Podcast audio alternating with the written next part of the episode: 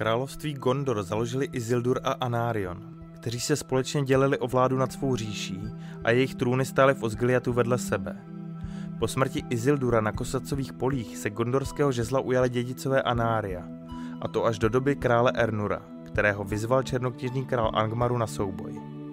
Ernur přijel s doprovodem svých rytířů k Minas Morgul, aby se postavil pánovi na zgůlu, ale padl do pasti a nikdo o něm nikdy víc neslyšel.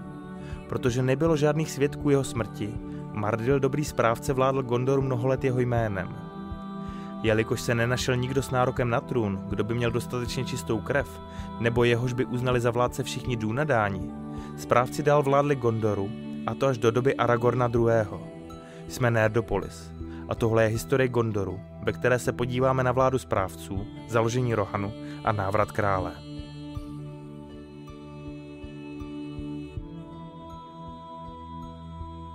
Od dnů správcovství hůry na králové volili své správce z jeho potomků, ale když se role ujal Pelendur, začalo se správcovství dědic otce na syna nebo na nejbližšího příbuzného. Každý nový správce se svého titulu a úřadu ujímal s přísahou, že bude držet svou hůl a vládu ve jménu krále, dokud se nevrátí. Když ale zemřel poslední gondorský král, stala se z toho jen prázdná obřední slova, protože se nečekalo, že by se král měl vrátit. A tak správci vládli s veškerou královskou mocí. Mezi obyčejným gondorským lidem zůstávala ale víra v to, že se právoplatný král jednou vrátí.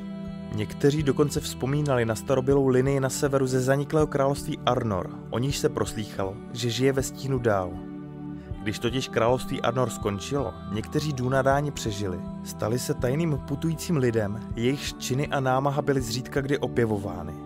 Z této linie pocházel i Aragorn, 16. náčelník Dunadánu, který se opět stal králem Gondoru i Arnoru.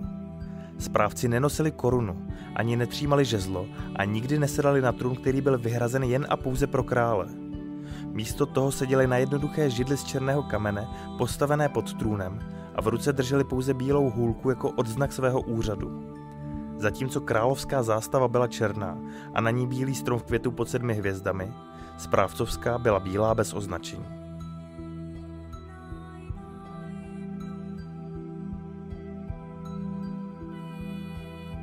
Za celou gondorskou historii jsme poznali celkem 26 vládnoucích správců, z nichž první v řadě byl Mardil Voronve a poslední Denétor II.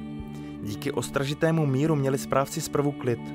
Problémy začaly až během vlády desátého vládnoucího správce Denétora I., kdy se z Mordoru poprvé vynořili skuruti, plemeno velice silných a ohavných skřetů, kteří měli černou kůži, černou krev, rysí oči, nebáli se světla, ani je neoslabovalo a vzrostlí byli jako dospělí ličtí muži.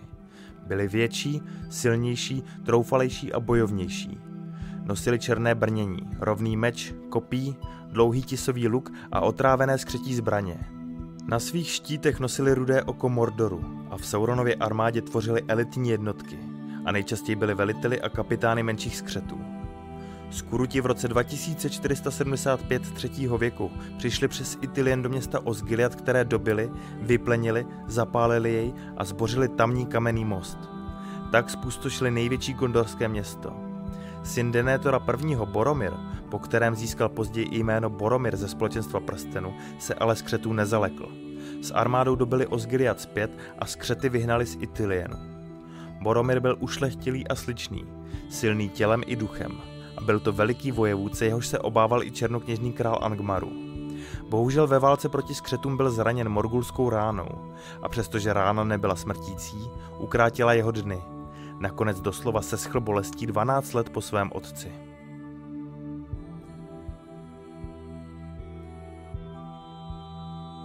Po Boromirově smrti se titulu vládnoucího správce ujal v roce 2489 třetího věku jeho syn Kyrion. Byla to dlouhá vláda a Kyrion se ukázal jako moudrý vládce.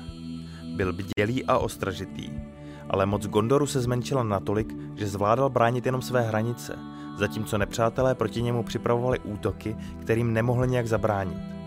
Korzáři například ohrožovali gondorské přístavy, ale hlavní nebezpečí mělo ze severu teprve přijít. Ve stínu Dol Guldur sídlil v širých zemích Rovanionu mezi temným hvozdem a bystrou řekou národ divokých lidí zvaný Balchotové, kteří začali podnikat přes lesy nájezdy na Gondor. Údolí Anduiny na jich od Kosacové řeky tak bylo převážně opuštěno protože armáda divokých lidí se rozrůstala a jejich invazi nebylo možné zabránit. V neblahé předtuše vyslal Kyrion posla pro pomoc na sever, ale už bylo pozdě, protože v roce 2510 Balchotové postavili na východních březích Anduiny spoustu člunů a vorů, přepravili se přes řeku a zautočili. Vojsko Gondoru, které pochodovalo na pomoc od jihu, bylo odříznuto a zahnáno přes Lipavu na sever, kde je napadly hordy skřetu a zatlačili k Anduině. Nakonec došly zprávy o tísni Gondoru k Eorlovi mladému, pánovi mužů, kteří původem byli blízcí příbuzní Medvědovců a lidí ze západního kraje Hvozdu. Eorlovi praotci prohlašovali, že pochází z rovanionských králů, jejichž hříše ležela před nájezdy vozatejů za temným hovozdem, a tak se pokládali za příbuzné gondorských králů pocházejících z Eldakara.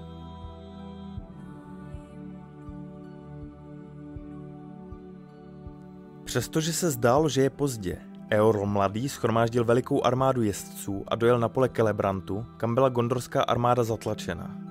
Tak se Gondorem poprvé rozlehly rohirské rohy a Eorl mladý se svými jezdci smetli nepřátele.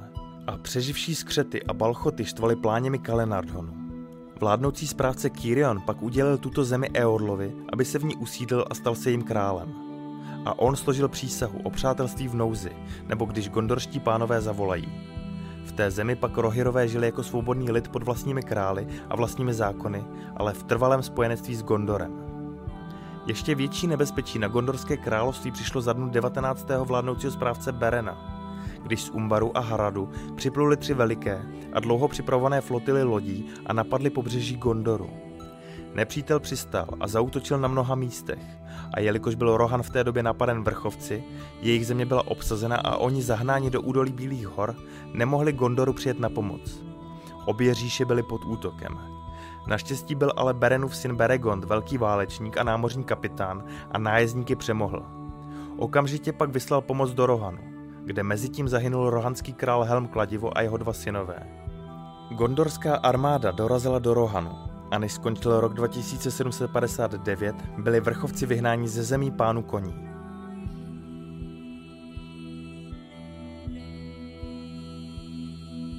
Beregond byl největší vojevůdce v Gondoru, který povstal po Boromirovi. A když se ujal po svém otci správcovství říše, Gondor začal pomalu zase nabírat síly. Rohan se z útoku vrchovců a z dlouhé a kruté zimy vzpamatovával hůře. Proto Gondor uvítal, když v roce 2759 přišel Saruman a požádal o povolení bydlet v železném pase. Beregondův otec Beren mu rád předal klíče od Ortanku a jmenoval ho správcem, zodpovídajícím se pouze vládnoucímu správci Gondoru. Beren věřil, že Saruman pomůže zotavit se Gondoru i Rohanu z předchozích těžkých časů. Za dnu Beregondovy vlády se také odehrála válka trpaslíků v Mlžných horách, jeden z nejkrvavějších konfliktů třetího věku středozemě, která zuřila šest dlouhých let. Trpaslíci, rozzuřeni ponižující smrtí svého krále, dobývali po celých západních zemích jednu z křetí služ za druhou a zabíjeli tlupy orku, než se přiblížili k východní bráně Morie, kde byla svedena bitva v Azanulbizaru. Do Gondoru doputovala o válce pouze pověst, což se ale změnilo po jejím konci, kdy se prchající skřeti pokusili překročit Rohan a usídlit se v Bílých horách. V údolích pak Gondor bojoval proti přeživším skřetům několik let, než byla jejich hrozba zažehnána.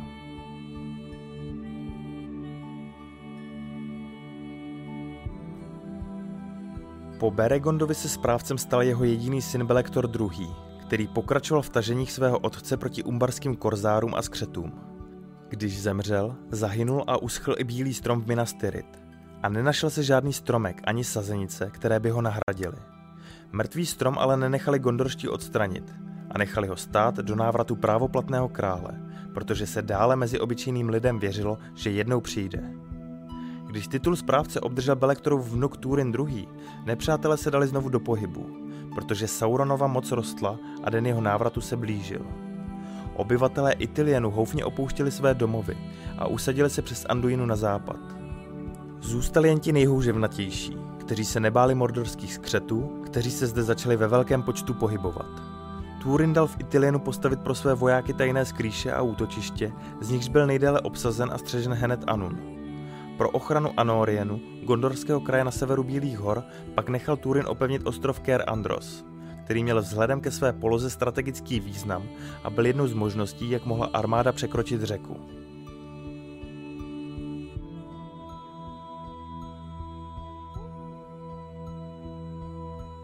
Největší nebezpečí ale leželo na jihu, kde byl jižní Gondor okupován vojskem Haradských a podél toku Porosu probíhalo mnoho bojů.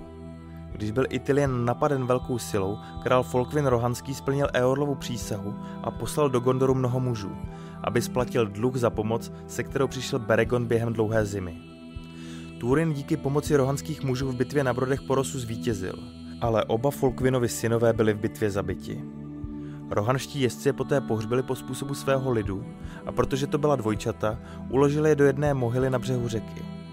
Mohyla pak vzbuzovala v nepřátelích Gondoru a Rohanu velký strach a báli se kolem ní projít. Po Turinovi se správcem stal Turgon a na období jeho vlády je vzpomínáno hlavně proto, že dva roky před jeho smrtí povstal Sauron, který se vrátil do Mordoru, kde byla znovu vybudována věž Barad-dûr.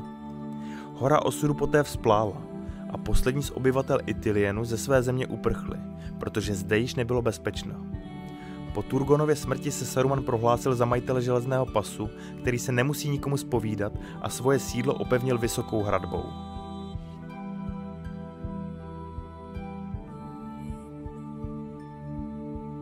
Po Turgonovi nastoupil na trůn jeho syn Ektelion II., který byl moudrým mužem a s mocí, která mu zbývala, začal posilovat Gondor proti útoku Mordoru. Povzbuzoval všechny dobré muže zblízka i zdaleka, aby vstoupili do jeho služeb a těm, kteří se prokázali jako spolehliví, dával hodnosti a odměny. Jedním z jeho rádců se také stal muž zvaný Torongil, který se projevil jako velký vojevůdce a kterého Ektelion choval ve velké úctě a lásce. Nebyl to nikdo jiný než Aragorn, který od roku 2957 do roku 2980 podnikal velké cesty a tažení. A v přestrojení sloužil kromě Ekteliona i Tengelovi Rohanskému. Lidé v Gondoru mu říkali Torongil, orel s hvězdou, protože byl rychlý a bystrooký a na plášti nosil stříbrnou hvězdu. Torongil byl velký vůdce mužů na souši i na moři a Ektelionovi často připomínal, že síla vzbouřenců v Umbaru je velkým nebezpečím pro Gondor a ohrožuje Jižní Léna, která by mohla v budoucnu přinést Sauronovi výhodu, kdyby otevřeně vstoupil do války. Správce nakonec Aragornovi dal povolení k útoku, proto sebral malé loďstvo a v noci připlul k Umbaru a spálil velkou část lodí Korzáru. Na přístavní hrázi porazil v bitvě velitele přístavu a s malými ztrátami pak stáhl své loďstvo zpět. Odmítl se ale vrátit zpět do Minas Tirith, protože jak napsal v dopise pro Ekteliona, čekali ho jiné velké úkoly a musel uběhnout mnoho času a udít se mnohá nebezpečí, než opět přijde do Gondoru, pokud mu to bude souzeno.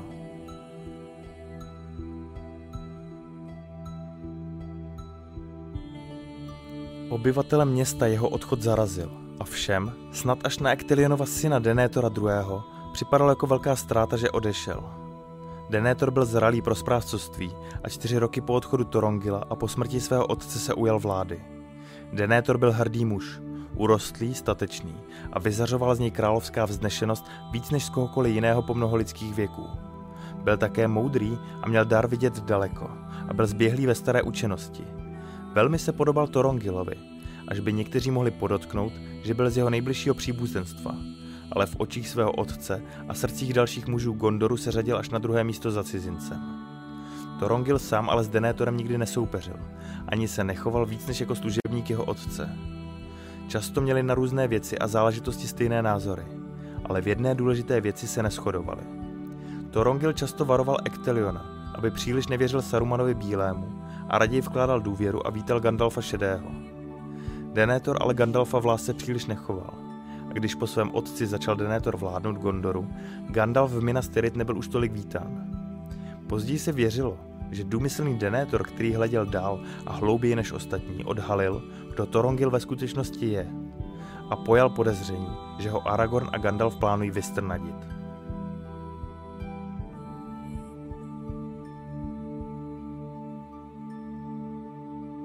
Denethor držel vládu nad Gondorem a nad všemi věcmi jeho se týkající pevnou rukou a prokázal se jako pánovitý kníže. Mluvil málo a po vyslechnutí všech rad se řídil vlastním rozumem. Velice miloval svou ženu Findulias a po její smrti se stal ještě zachmuřenějším a mlčenlivějším. Dlouho poté seděl sám ve své věži a předvídal, že útok Mordoru přijde za jeho dnu. Denethor prahl po poznání a později si věřil, že v píše a důvěře ve vlastní silnou vůli se opovážil nahlédnout do jednoho z palantýrů. Díky tomu nabil Denétor velkého poznání o věcech, jež se děly v jeho říši i mimo ní. Bohužel za svou touhu po poznání zaplatil a díky boji se Sauronovou vůlí předčasně zestárl. Začala v něm růst pícha se zoufalstvím a přestal ostatním důvěřovat, pokud nesloužili přímo jemu. Denethor II. vládl jako správce Gondoru 35 let, a to od roku 2984 třetího věku až do své smrti během bitvy na Pelnorských polích v roce 3019. Titul správce Gondoru byl poté předán jeho synovi Faramirovi a na trůn po skoro tisíci letech nastoupil právoplatný král.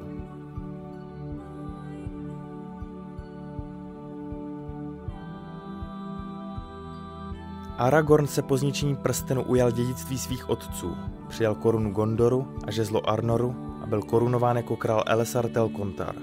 Stal se 26. králem Arnoru, 35. králem Gondoru a prvním a nejvyšším králem znovu sjednoceného království. Ačkoliv trvalo několik let, než byla jeho autorita v Arnoru pevně obnovena. O letním slunovratu roku, kdy byl zničen prsten, dostal ruku Arven Undomil a byli oddáni v Minas Tirith. Jejich vláda se vyznačovala velkou harmonií a prosperitou v Gondoru a Arnoru a obnovením spolupráce a vzájemné komunikace mezi lidmi, elfy a trpaslíky. Aragorn vedl síly na vojenských taženích proti východňanům a hradským a znovu nastolil vládu nad celým územím, které Gondor ztratil v předchozích staletích. 120 let spolu vládli ve velké slávě a blaženosti. Měli spolu jednoho syna a několik dcer. Aragorn ale nakonec pocítil příchod stáří a poznal, že se jeho dny blíží ke konci. Arven věděla, že se chystá opustit svůj lid, protože měl dar odejít podle své vůle. A protože ještě nebyla unavena žitím, navzdory své moudrosti a vznešenosti prosila Aragorna, aby ještě chvíli zůstal. Aragorn ale nechtěl, aby čekala, až se schne a spadne z trůnu bezmužnosti a rozumu. A tak odešel do domu králu, kde ulehl na své lože. Tam se rozloučil s dcerami a se synem Eldarionem, kterému do rukou vložil okřídlenou korunu Gondoru a žezlo Arnoru. Potom odešli všichni, kromě Arven. Ona sama stála u jeho lůžka a vykřikla Estele, Estele! On ji vzal za ruku, políbil ji a usnul. Pak se v něm zjevila velká krása, protože půvab mládí, síla jeho mužnosti a moudrost a vznešenost jeho stáří spolu splynuly. Tak odešel král Elesar, jeden z největších králů Gondoru a Arnoru. Po něm se stal králem syn Eldarion, tímž končí známá historie království Gondor.